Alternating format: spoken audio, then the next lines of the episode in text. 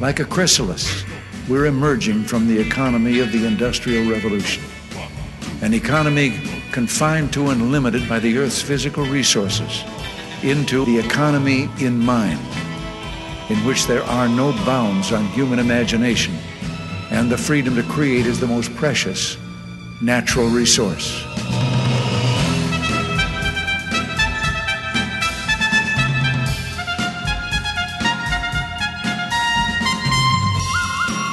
Welcome to the Soul of Enterprise Business in the Knowledge Economy.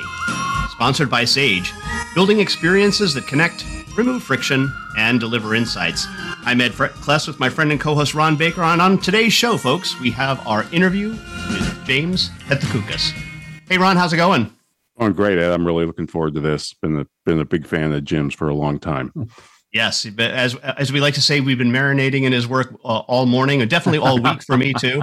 Uh, so we, we, look forward to this conversation. Let me read him in so we can get started. Jim Pethokoukis is a senior fellow and the DeWitt Wallace Chair at the American Enterprise Institute, where he analyzes U.S. economic policy, writes and edits AEI Ideas blog, and hosts AEI's Political Economy podcast.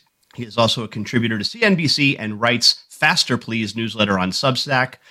He is the author of The Conservative Futurist How to Create Sci Fi World We Were Promised, which is the subject of our interview today. Welcome to the Soul of Enterprise, Jim Pethokoukis. Uh, guys, thanks for having me on. Uh, can I take a guess at uh, that quote? Like when that quote was spoken? You may not have the answer handy. I think. Oh no, we, quote- we we know oh, it. we do. All we right, so that, I believe that I'm gonna. So I could be wrong. So I may have overstated. I believe that quote was spoken by President Reagan. Was it at Moscow State University? That's it. Ding ding ding ding ding ding. You got it. There we and, go. And and Jim, Lovely. even better, we interviewed the speechwriter Joshua Gilder. ah, And also Peter Robinson, you know, the Berlin Wall. Yeah, yeah, we yeah. interviewed all Reagan speechwriters, almost. so listen. yeah. Anytime you can fit the word chrysalis into a speech, well, you know, you know, you've got something happening. That's Awesome. right. Sure. That's right. Well, let let's talk talk uh, about that a little bit. I'm going to jump out of the chute, Jim, and get you ha- get you to define the kind of the thematic uh, element of your book, the difference between upwing and downwing economies. Right. Uh, you know, I, I I think especially in this day and age, everything is, you know, left versus right. Are you on the left, center left, far left, center right, far right? And well, well, I, well, I think those are you know useful ways of looking at the world. I'm not sure they're the most important way of look at the world. I think the most important way to look at the world is not left wing or right wing, but up wing versus down wing. And up wing, and you can be on the left and right, I think be up wing is do you think we can do better? Do you think uh, that humanity has the wisdom and capabilities to make a better, more prosperous world? And key to that is a tool called technology. Can we use technology not to create a utopia, but create a better world than we have now? And then there's downwing, which which has great doubts about all that, whether we have the wisdom, whether we have the capacity, whether it's well, whether perhaps we shouldn't grow an economy faster. It uses up too much of the world, too many resources. We'll just befoul the atmosphere. And it's better to be safe than sorry. Uh, and all this other stuff is just way too risky. And I think those two views, and you see them on the left and the right, have huge economic components, which and cultural components, which I talk about in the book.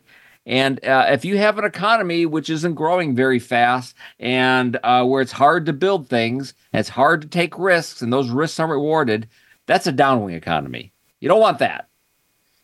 You, you claim that we did have a, a false start of an upwing economy from 1955 to 73. Talk a little bit about that time. Yeah, those uh that period, and I suppose there's, there's a certain uh bit of arbitrariness, though I try to come up with the reasons why I picked those years. But I think broadly, those post-war decades were very upwing decades. Um, not you know there were certain, and of course those were decades with you know two wars in them, and yet uh, those were decades in which there was a lot of confidence in technology and, and technology to create a better world, space age, uh, atomic age. The economy itself, uh, particularly in the 1960s, really accelerated. uh, very fast uh, productivity growth, which is sort of the key economic statistic that I always look at. You know, output per worker, very, uh, very, very uh, productive decades. And by the end of the '60s, you could didn't matter who you talked to. You could talk to a government uh, official, CEO, anybody, and they uh, technologists. They had the same view that only more of the same, more rapid growth. You know, the flying cars, nuclear reactors everywhere, you know, moon, all that stuff wasn't just like in the Jetsons or something. That was a very common view that we that the best was yet to come uh, until it didn't. And then you, you dated to 1973. Something happened in early 1973 that that really was caused a sputtering of the Upwing 1.0. Right. Well, if you want to if you want to date it specifically, I would date sort of what I call the great downshift from that Upwing 1.0. We're using a lot of terms here, uh, which was a, uh, a a marked slowdown in productivity growth, which is a thing that really drives living standards and wages. Uh, now, the confusing part was that, that as always within a big a big economy, there was a lot of other things going on.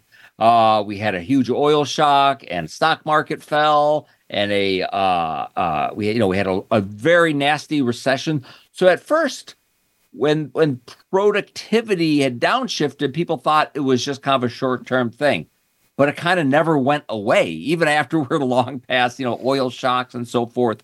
Uh, we never had a return that really robust extended growth that we had in those post-war decades. We had a little bit, you know, the late '90s, but that's that's really been about it.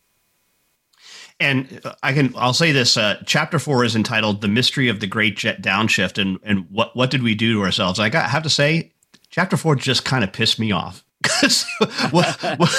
because what, what it indicated to me is that that we it, were guilty of ballistic podiatry in that we've we've really done harm to ourselves and I, I I think we and I think you make this case we'd live in a much better world today if we if we didn't take some of the steps. What what what do you think was the the real mystery behind it? What happened?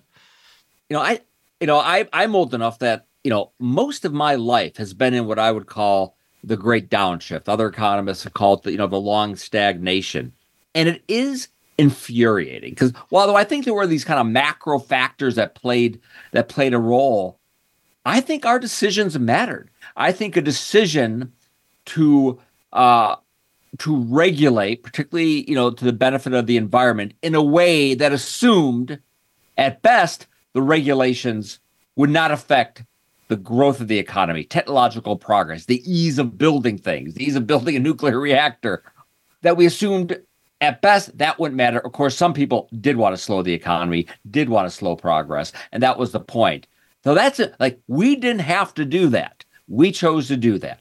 Uh, the fact that after spending all this money on the space race, which I was all for, we didn't really pivot to any other like big long-term societal goals in which you know maybe government science spending would have a role there was no uh, project you know nuclear fusion or, or, or something uh, so those two areas specifically what we spent on science research and how we regulated together just i think were the play play really significant roles in sort of the downshifting in progress and growth.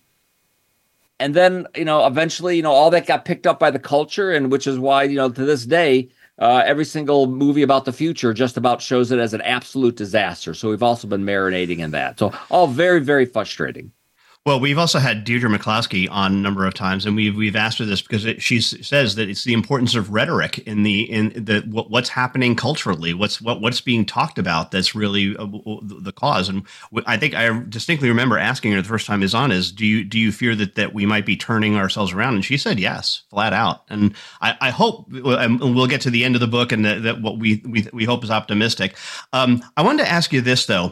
Uh, your AEI colleague Tony Mills and British biochemist uh, Terence Kealey just had a great debate on the Soho Forum. I don't know if you had a chance to listen to it yet.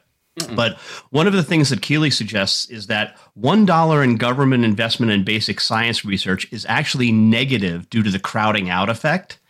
And that $1 in basic uh, business expenditure on basic science yields $3 for the economy. I would care to comment on that. Yeah.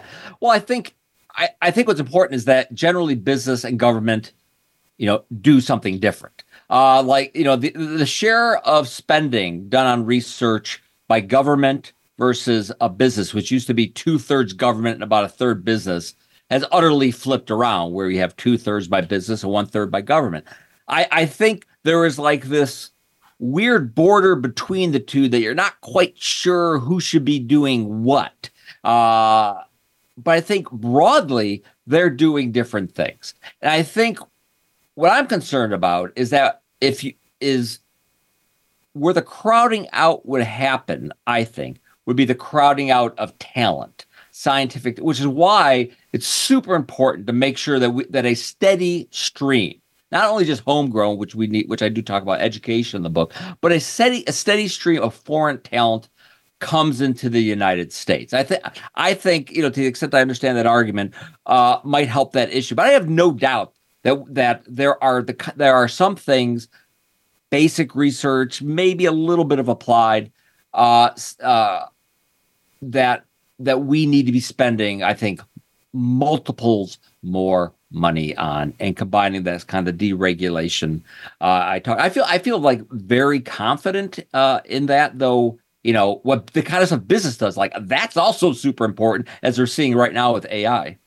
yeah, he. I mean, I, Kealey basically says as as long as it's more mission based, that it will be it would be successful as opposed to really you know just flat out basic research. I think that's what uh, the point he was trying to make. Yeah, but, and, and again, it's it's hard mm-hmm. to figure. Like for instance, uh, you know, like these uh, next generation like geothermal companies and like nuclear f- fusion companies, like a lot of them will get like Department of Energy grants to help finance demonstration projects. Like, does that cross the line? I mean, w- I would prefer like a huge like carbon tax or something and just let the market figure it out after that. Uh, so that that kind of thing, I guess I'm willing to accept as like a second best solution. Like what I don't want is like, you know, like to nationalize the AI companies or something like that and have like the government AI company or the government nuclear fusion company. Like that certainly is like far that's certainly like an outlier to me. Well, absolutely. Well, unfortunately, we're up against our first break. I want to remind our listeners that they can get hold of Ron or me by sending an email to asktsoe at verasage.com. The website is The Soul of Enterprise, where you can see show notes as well as previews to upcoming shows. We do have our Patreon channel available at patreon.com slash TSOE. There you can listen to the show commercial free, as well as to our bonus episodes that we record after each of our shows at a certain level, you can get a shout out like Blake Oliver does at Earmark CPE. Check him out at earmarkcpe.com. But right now, a word from our sponsors. Follow Voice America at facebook.com forward slash voice America for juicy updates from your favorite radio shows and podcasts. Have you ever read a book that changed your life?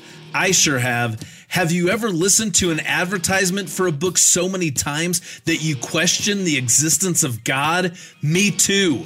Hello, I'm Greg Kite. I recorded the advertisement for Ron and Ed's book, The Soul of Enterprise Dialogues on blah, blah, blah, whatever. And four years later, we're all tired of it, especially me.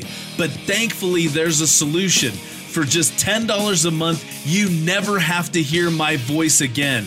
For a commercial-free version of The Soul of Enterprise, go to patreon.com slash TSOE and subscribe now.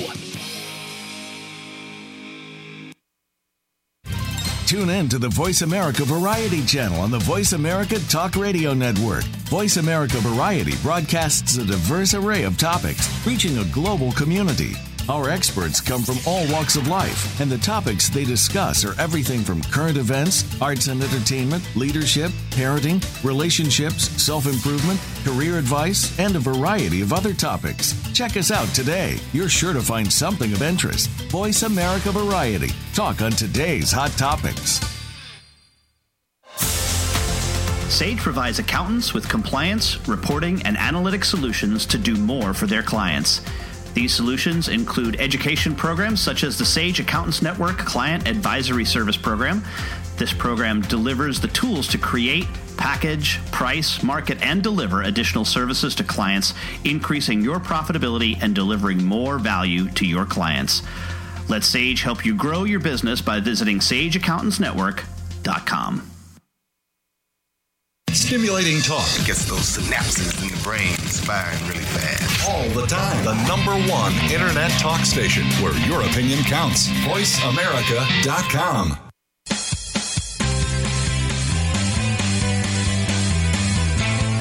You are tuned into The Soul of Enterprise with Ron Baker and Ed Kless. To find out more about our show, visit us on the web at thesoulofenterprise.com. You can also chat with us on Twitter using hashtag AskTSOE. Now, back to The Soul of Enterprise.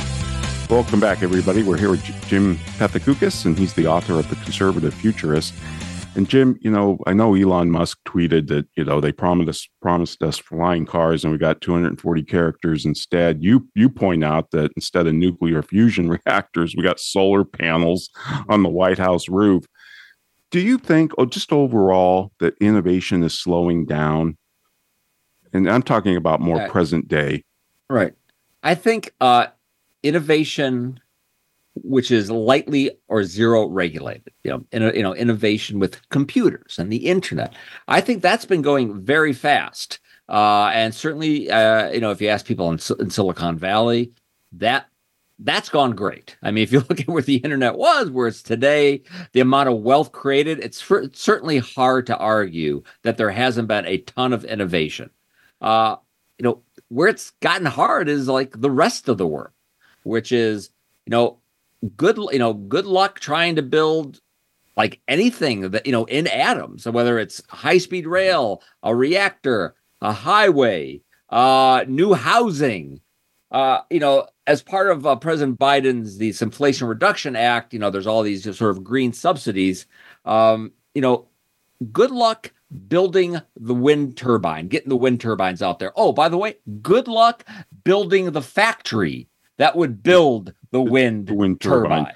Right. So it's so like, and I think there's been this realization among some of my uh, friends, uh, at least on the center left, that you can pass a bill that says we're supposed to do this thing and spend this amount of money. That is not the same thing as saying we are actually going to do that thing because we it may take a very long They take so long to do that thing there's going to be somebody else in office who may not want to do that thing so i think there's a realization now i would love if these folks had would, would concede that this is not like a 2024 2023 problem that this has been a multi-decade problem but i'll take what i can get which is a you know better late than ever. so i think there is that sort of realization and they're accurate you know building in the real world i mean that's that's why it's been hard to to do venture capital for real world projects. Uh, so that I think the idea that perhaps there needs to be like a different view of regulation, uh, I think that's starting to take to take hold on both sides. Hopefully, it'll continue. You quote in your book Paul Krugman, who said productivity isn't everything, but in the long run, it is almost everything. And then you cite a study that if regulations had remained where they were at 1949 levels, our GDP today would be 75 trillion dollars, not whatever it is, 27, 28 trillion. Wow.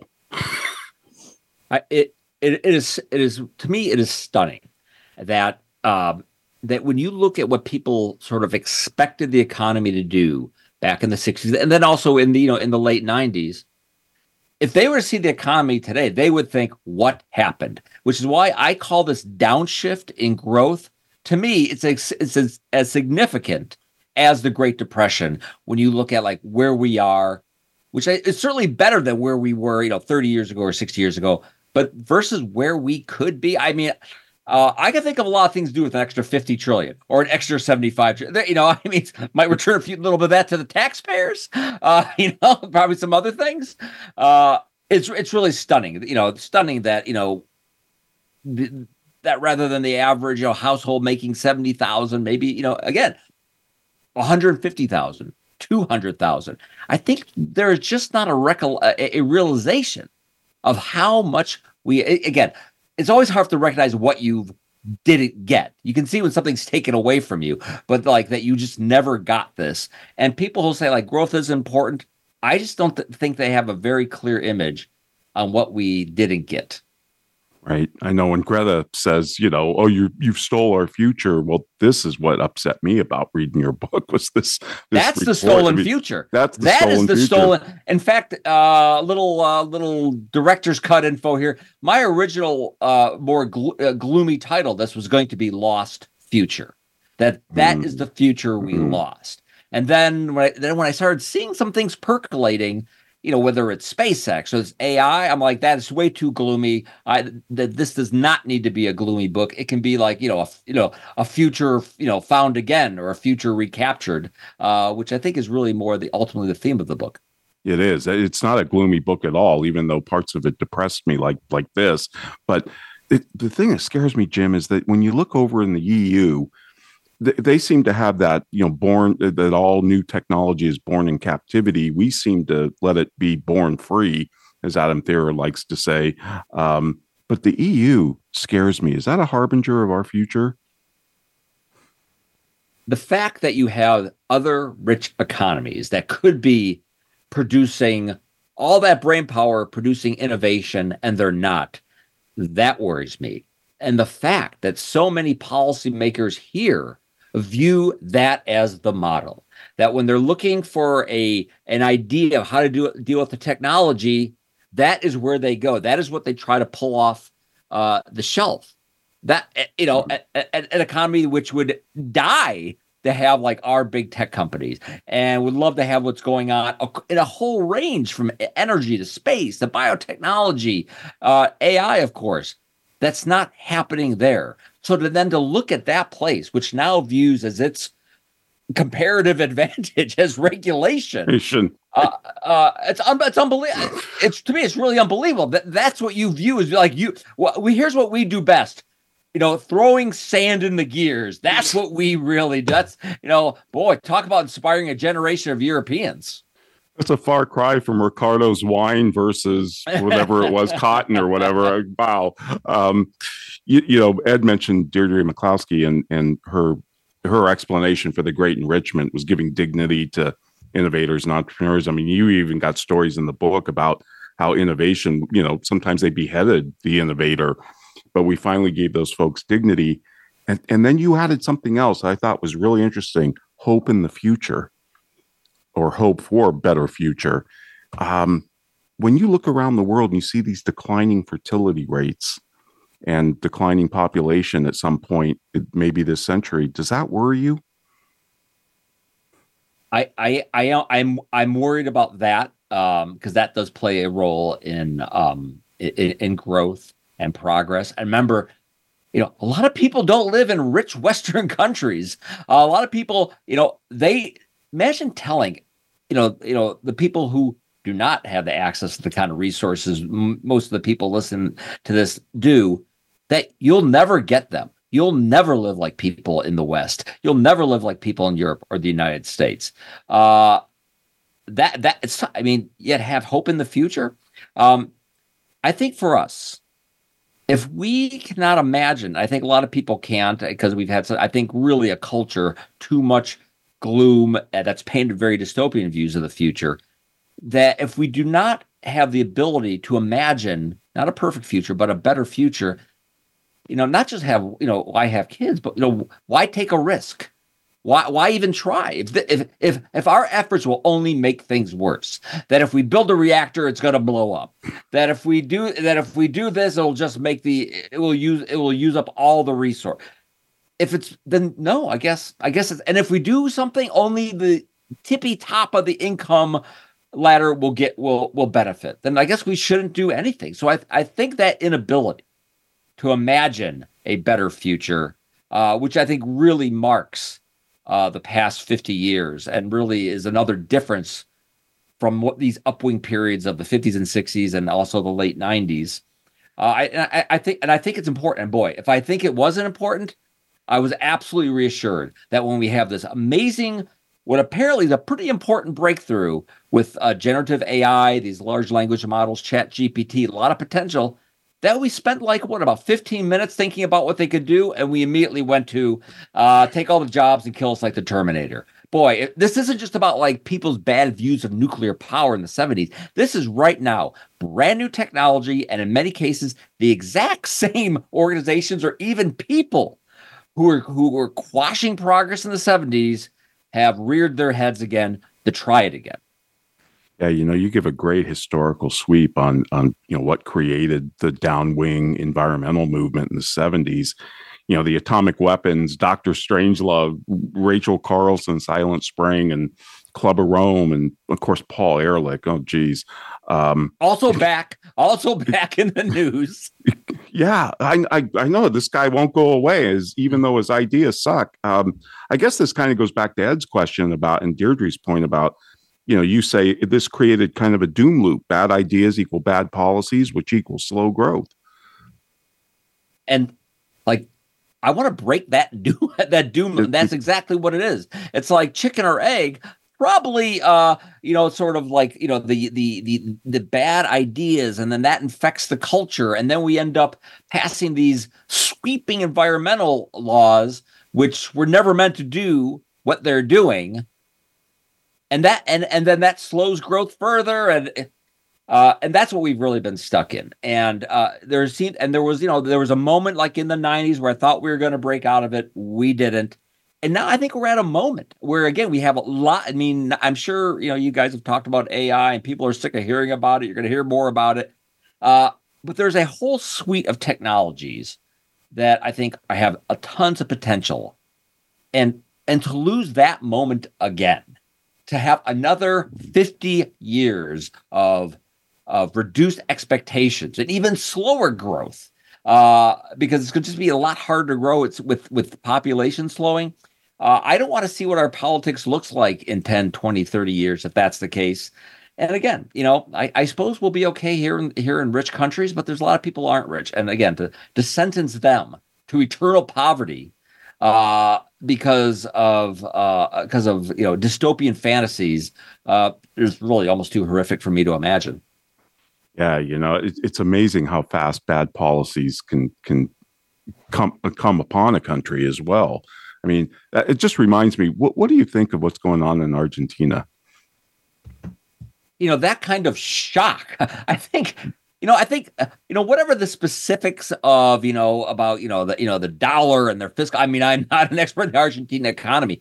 I think what you know that that that that speech about like the world can be different. Like this isn't it. I think people are dying that someone can paint an optimistic vision that seems somewhat realistic, you know, based on some, you know, you know very inherent values about about human freedom. Uh, I loved hearing that. Uh, I would like to hear a lot more of that in the United States, and not just hear of like what we're doing wrong and oh, don't take a risk because it's going to upset, you know, because it's going to cause uh, some sort of disruption and people, you know, that's life you know, uh, the the music of progress is uproar, uh, and I think either you embrace that and move forward, or you get stuff stuck in stagnation, which is a different kind of risk. Uh, boy, oh boy, I'm I'm pretty glad that we that we know how to cook up a vaccine really fast, and someday we may be really glad that we know how to knock an asteroid off course. Uh, so you know, it, it just isn't about like you know better better iPhones. I mean, that's great. I, I would certainly want that, but but a richer, more technologically advanced economy can solve all kinds of problems mm-hmm. that maybe just impossible to prepare for. Yeah, excellent. Well, Jim, this is great. Unfortunately, we're up against our next break. And folks, I'd like to remind you if you want to contact me or Ed, send an email to asktsoe at verasage.com. Do check out our Patreon show, as Ed mentioned, and that's at patreon.com slash TSOE. You can become a member and get our bonus content. And that channel is now sponsored by 90 Minds. Find a mind at 90 Minds. Check them out at 90minds.com. And now a word from our sponsors. Enjoying our shows and can't get enough of us? Follow us on Instagram at Voice America Talk Radio and see what we're cooking up for you. Sage provides accountants with compliance, reporting, and analytic solutions to do more for their clients. These solutions include education programs such as the Sage Accountants Network Client Advisory Service Program. This program delivers the tools to create, package, price, market, and deliver additional services to clients, increasing your profitability and delivering more value to your clients. Let Sage help you grow your business by visiting sageaccountantsnetwork.com. Have you ever listened to an online radio show that changed your life? I'm required to say that I have. Have you ever stopped listening to an online radio show because the commercials were mind numbingly repetitive? Of course you haven't, because you're here right now. Look, you don't have to listen to me anymore. There's a commercial free version of this show, and it only costs $10 a month. And for $15 a month, you get no commercials plus bonus content. Go to patreon.com slash TSOE, subscribe now, and be free. You're worth it. Streaming live, the leader in Internet Talk Radio, voiceamerica.com.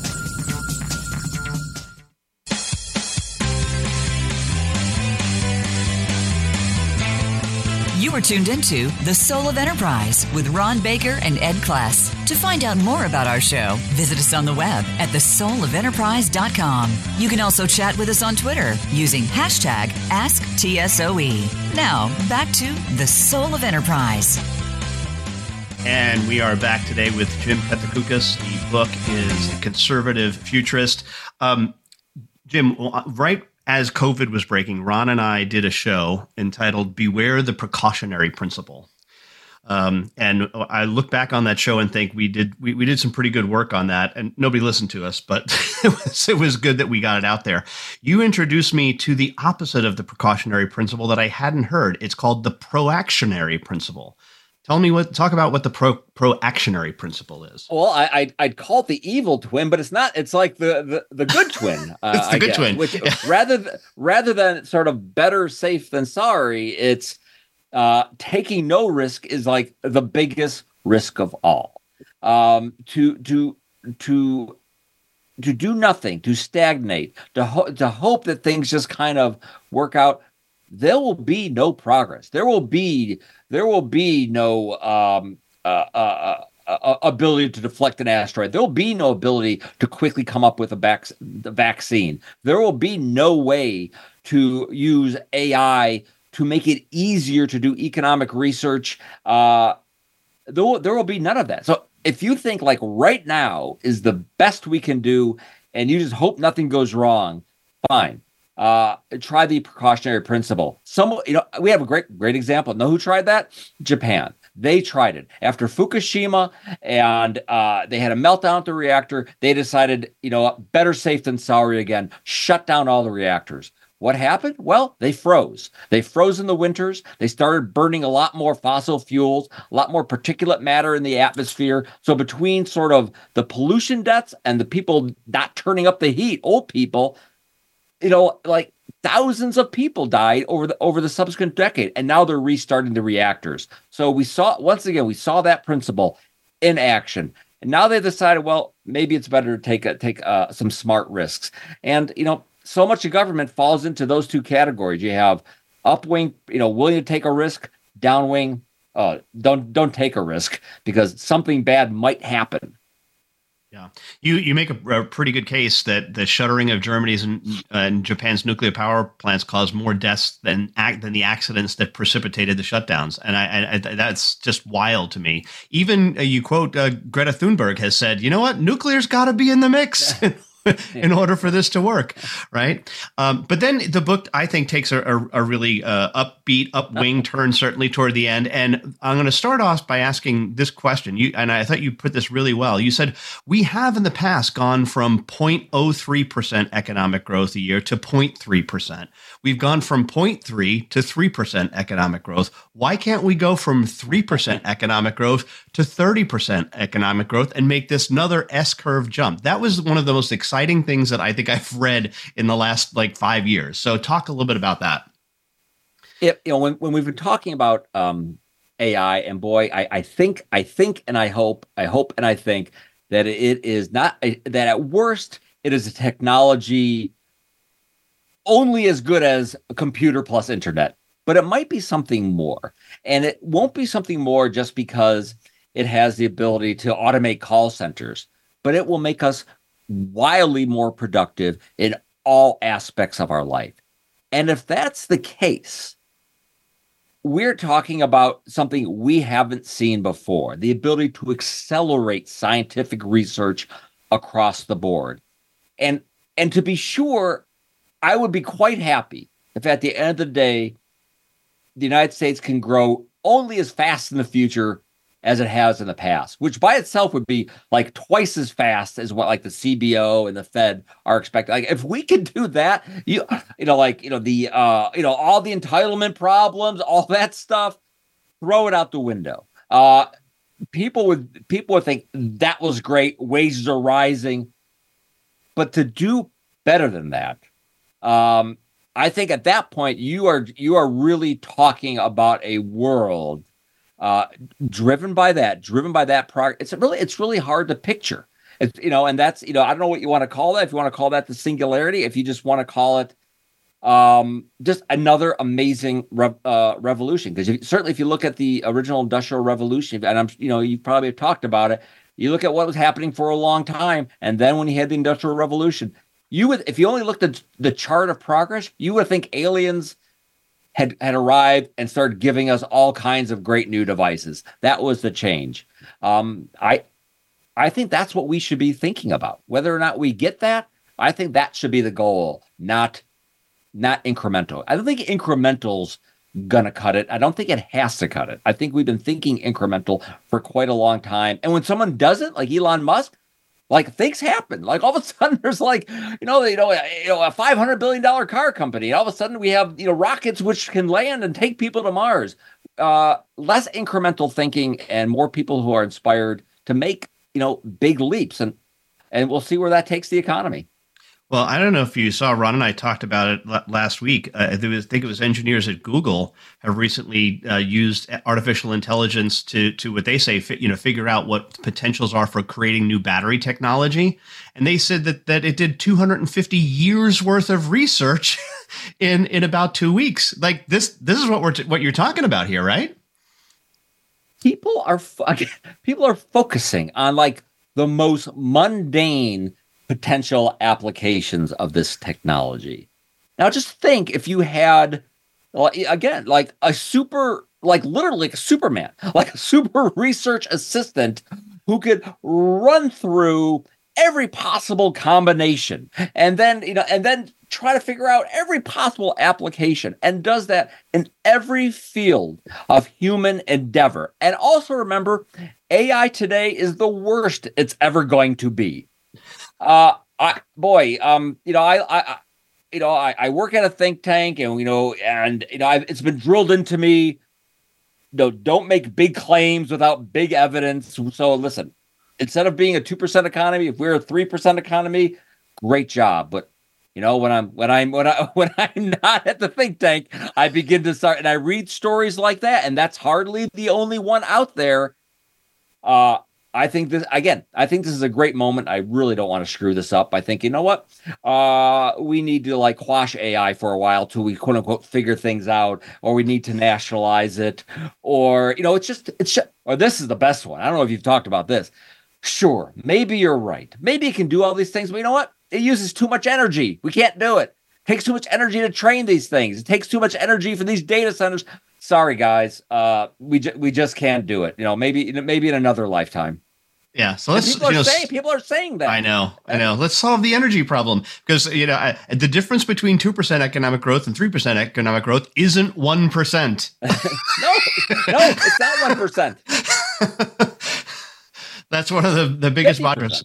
Yeah, it's fifty percent, and and then then then two and and forty is unbelievable. Uh, is there since the the publication of the book, is there any innovation or technology announcement that has taken you a little bit by surprise? Is it or the that you know because you have a lot of great ones in there already? So just wondering if there's anything that that's recently come to your mind. Well, it's interesting. As I was sort of wrapping up the manuscript, is when Chat GPT really came out. So I'm like, you know, fighting with my editors and we did to try to shove as much of that uh, in there. um, I like that. Like that's really just starting. And when I talk to people who are, you know, who are, you know, in Silicon Valley, I have no reason but to think like, like, if you think you're sick of hearing about it, you're going to hear a lot more about it uh, in the coming uh, uh, years ahead. So that to me, that to me, like a bunch of things happened just as I was finishing, you know, like the nuclear fusion breakthrough, like those breakthroughs and what's happening both in the government labs and the startups. Uh, that's also like a different world, a different world where like we can do commercial fusion is not only a world of clean, abundant energy everywhere. All these dreams about like, you know, space colony, asteroid mining, that's that looks like then you can do it then you really can do it. You have this easy source of energy that's safe. Uh, that changes that whole picture. And when I talk to some fusion experts, like, you know, that's what also gets them super, super excited. So, you know, I think people have, have talked less about energy. Were talking about AI and maybe we're talking about the biotech, which a lot of those a lot of those things are starting to get approved with CRISPR starting to get approved by the FDA. Uh, you're going to be reading a lot more about those kinds of approaches. Um, I mean, there's just one recently about sickle cell disease. Expect to see more more of that. Uh, again, I just hope we have have the uh, regulatory structure that will allow all these things.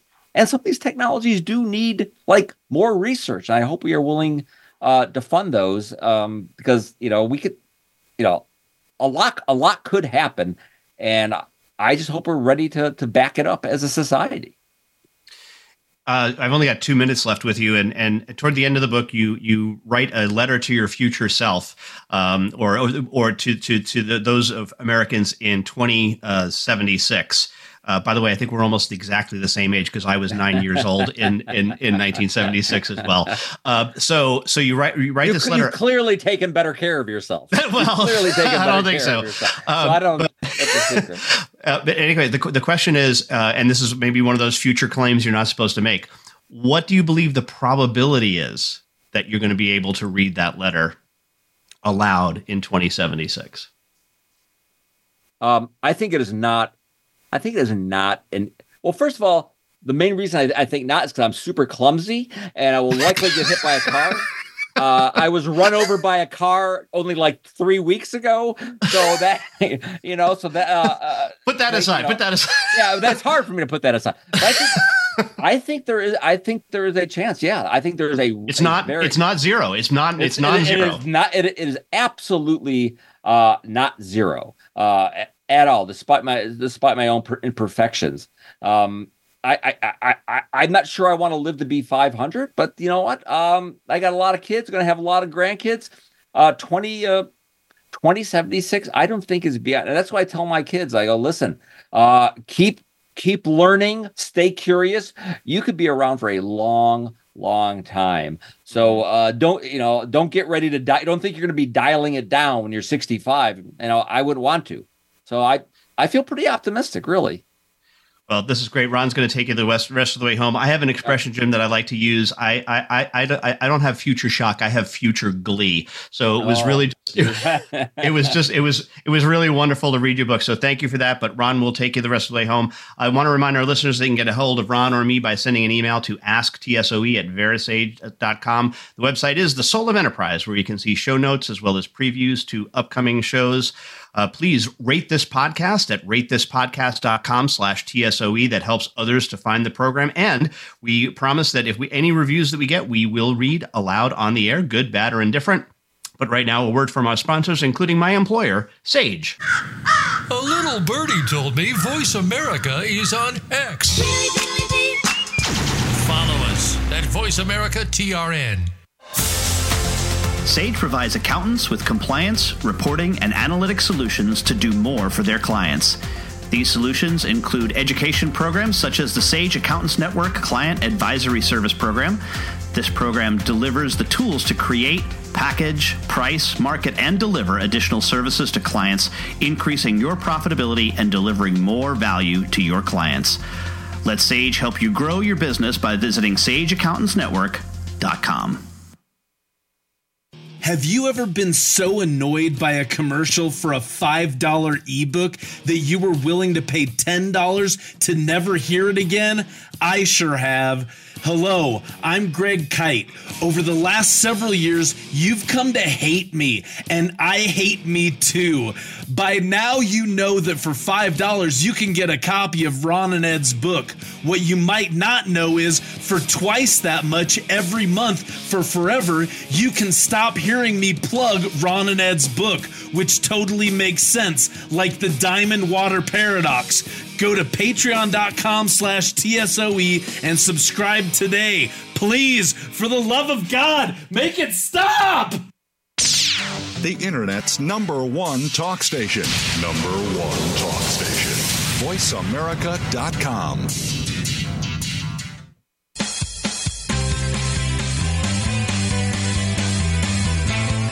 You are tuned into The Soul of Enterprise with Ron Baker and Ed Kless. To find out more about our show, visit us on the web at thesoulofenterprise.com. You can also chat with us on Twitter using hashtag AskTSOE. Now, back to The Soul of Enterprise.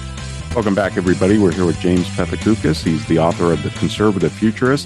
And, and Jim, in one of the chapters towards the end, you have 11 ways to build an upwing economy. And we're not going to go through all 11 of them, but I the first one amazes me. Colonize the moon. I thought that was pretty cool.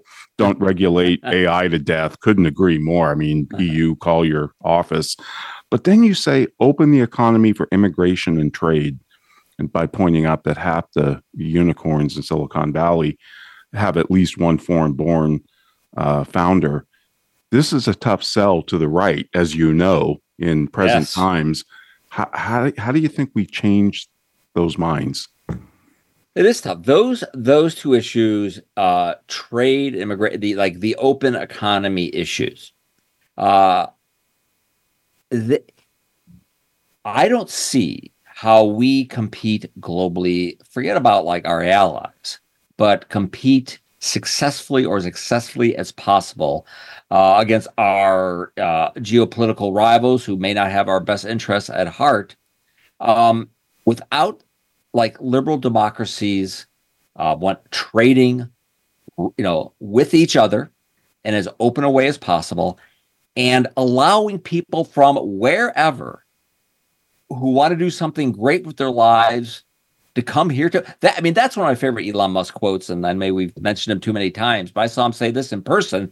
He said if you want to do something great with your life and didn't specify that as necessarily had to be start a company. Maybe it's maybe it's run a bodega and then maybe your kids go to college whatever. There's no better place to do it than the united states of america. That flow of talent to the united states where it can then like be rewarded and most of productively used uh, it really is a, uh, a a superpower. And i understand the concerns about illegal immigration and having open borders. But as a part of that debate we should absolutely be making it easier uh, you know for people who want to strive and do things to come here. Like we want those people. And trust me, if you look at the demographics, a global scramble for talent is about to begin uh, everywhere. And some places like are not set up to do it. People are not going to want to immigrate to Brazil. And some places like you can't like have two thirds of your population be immigrant. Like that's just not going to work. One country that can do it, which can incorporate people, and we're going to want those people, is the United States. And if you have question it now, when you start looking at those birth rates, what happens with population across the world, I think the immigration question is going to go away. Yeah. I mean, people are the ultimate resource, right? So why wouldn't you want more of them? That we are. I mean, that's what economic. It's like you know the old movie Soylent Green. Soylent Green is made out of people. Uh, economic growth is made out of what we do, and what we do with our hopefully with our AI helpers. Like that's what I mean. That's what will make the future. Yeah. Your your last one, by the way, I just have to ask you about this. You say create a safety net for a new dynamic upwing economy. Are are you thinking something like UBI? Would you be in in favor of a universal basic income? If you were to tell me that, and again, I think this is an ahistorical thing to say, that machines can do every single thing that a human can do can be as creative, can do every physical. Well, then, I, then you know, I don't know. Maybe you're right. Maybe that is a world where you know everyone's only going to be working like a few hours, few hours a week, and with you, you know, may, you know, maybe. But I think the more realistic is that you have to be careful of people who don't function as well in this economy. Make sure that they have a living standard that a society we think is we think is appropriate and we should be a richer society. So if that means you know like earnings and wage subsidies like we already kind of have and think harder about those you know we absolutely should. But i i really don't think we're facing a future of mass technological unemployment. Now listen we may not be working 40 hours a week or 45 hours a week. Maybe in the future we're working as as John Maynard Keynes said back in the 30s, maybe we'll only work 15 hours a week and boy, like and people who are worried about declining birth rates, I think the key isn't like, you know, to try to subsidize and you know mm. give hmm. people money to have more kids i think it's create that kind of future you know if you're only working 15 20 hours a week well what are you going to do at the other time maybe maybe you know having more kids around might seem like uh, a good thing to do like that to me is a far more likely scenario if people want everyone to be having more kids than trying to like at the margins you know tinker with the tax code um, but I, you know, I'm sure there will be more ideas about, about, about the safety net, and I think that I think that's part of it. But I think the ultimate safety net is a fast growing economy which creates lots of good jobs. Yeah, if we had a seventy-five trillion dollar economy, like you said, a lot of these issues kind of go away. My gosh, I, again, imagine the tax rates. uh, you talk about in in chapter thirteen, you talk about some, uh, you know, it discusses why an upwing future can happen and why it might not. You talk about some what things could, could accelerate it and what things could undermine it. Talk about that a little bit. What what could accelerate an, to an upwing economy? Uh, um, let me let me just say, like the biggest reason to think none of this will happen is because it hasn't happened, right? I mean, the mm-hmm. biggest thing that ha- is that because it's been year after year, decade after decade. So I think that's so. I think that's so. To make the case, I think you need to say like what is going to change, and what I think one thing that's going to change is, and it may is you know, and it may seem like, you know, kind of like a, a cheap excuse or reason, but it isn't that we're in a, I think, a very tough geopolitical competition. Mm-hmm. And to make the, and when you're in Washington, D.C., if you want to get things done and you say, fine, don't do it. Do you want this to be the Chinese, the Chinese 20th century? Do you want them to be the tech leader? Just imagine, just imagine if back in November 2022, it wasn't OpenAI with Microsoft funding that launched ChatGPT. What if it would have been Tencent? Or Baidu or some other Chinese company that they had the world's leading large language model. It would have been like Sputnik. You sick of hearing about AI? Imagine what you would hear if we were losing the AI race. So I, that prospect eh, by itself should be a catalyst to try to uh, put innovation at the heart of public policy. So I think that is a. I think these just having these technologies like ready to go listen, it wasn't so long. People were saying, eh, what has Silicon Valley given us but social media? I mean, there are people saying that. Well, now what's it giving us? It's giving us reusable rockets, super intelligent computers, uh, you know, maybe nuclear fusion reactors or deep. Th- it's giving us quite a bit. So the fact that we have these technologies where you can see like where the progress can come from, uh, I think I think that also is a, an amazingly uh, uh, important factor. And finally, I, I realize maybe people aren't seeing this yet, but the fact that we are able to come together, government, the private sector, attack a problem like uh, during the pandemic with this Operation Warp Speed, like that should be in campaign commercials. Not most campaign commercials, they end with the Apollo program as far as when America was great. Uh, that was pretty that was pretty awesome that we are able to do that. Uh, so that to me shows again, the advantage of being a rich, technologically advanced country. You don't have to have perfect perfect forecasting abilities. You don't have to have perfect preparation, which we certainly didn't, despite everyone knowing this a pandemic is coming. What did we do? Man, we innovated our way out of it, and I think that that should be a powerful example. Jim, I've only got about a half minute with you, but you you you, you talk about the doomsday clock, you know, from the Bulletin of Atomic Scientists. Um, it, you know, shows how close we are to nuclear doomsday, I guess. You propose something. I think this is an awesome idea. I hope AEI funds this for you. A Genesis clock. Explain the Genesis clock. This is about how many minutes subjectively we are to a midnight caused by climate change, nuclear A, whatever. It's how many minutes are we to the dawn of a new era of prosperity and opportunity. I actually think I should make this, and it would be quantitative. Like, like, and I would look at things like, you know, uh, the progress of AI, the, the decline of global poverty. Do we have uh, new vaccines for this?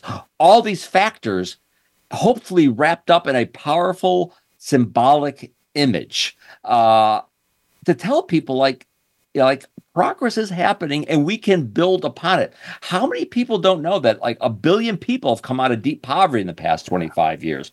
A lot of people have no idea. They have no idea these vaccines are on their way. Uh, so that's why to create a Genesis clock showing like the progress we're making and how close we are to, I, I, I hope, uh, a really uh, a, a new dawn for humanity. Awesome. Well, you put that together and put you know do a GoFundMe, and Ed and I will contribute to it. Jim, thank you so much. What an honor to be able to talk to you. Really appreciate it. Great book, folks. Highly recommend it. Ed, I guess I'll see you in 167 hours.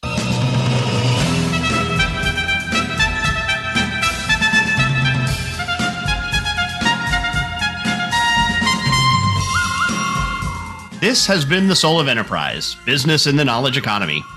Sponsored by Sage, building experiences that connect, remove friction, and deliver insights. Join us next week on Friday at 3 p.m. Eastern, that's noon Pacific.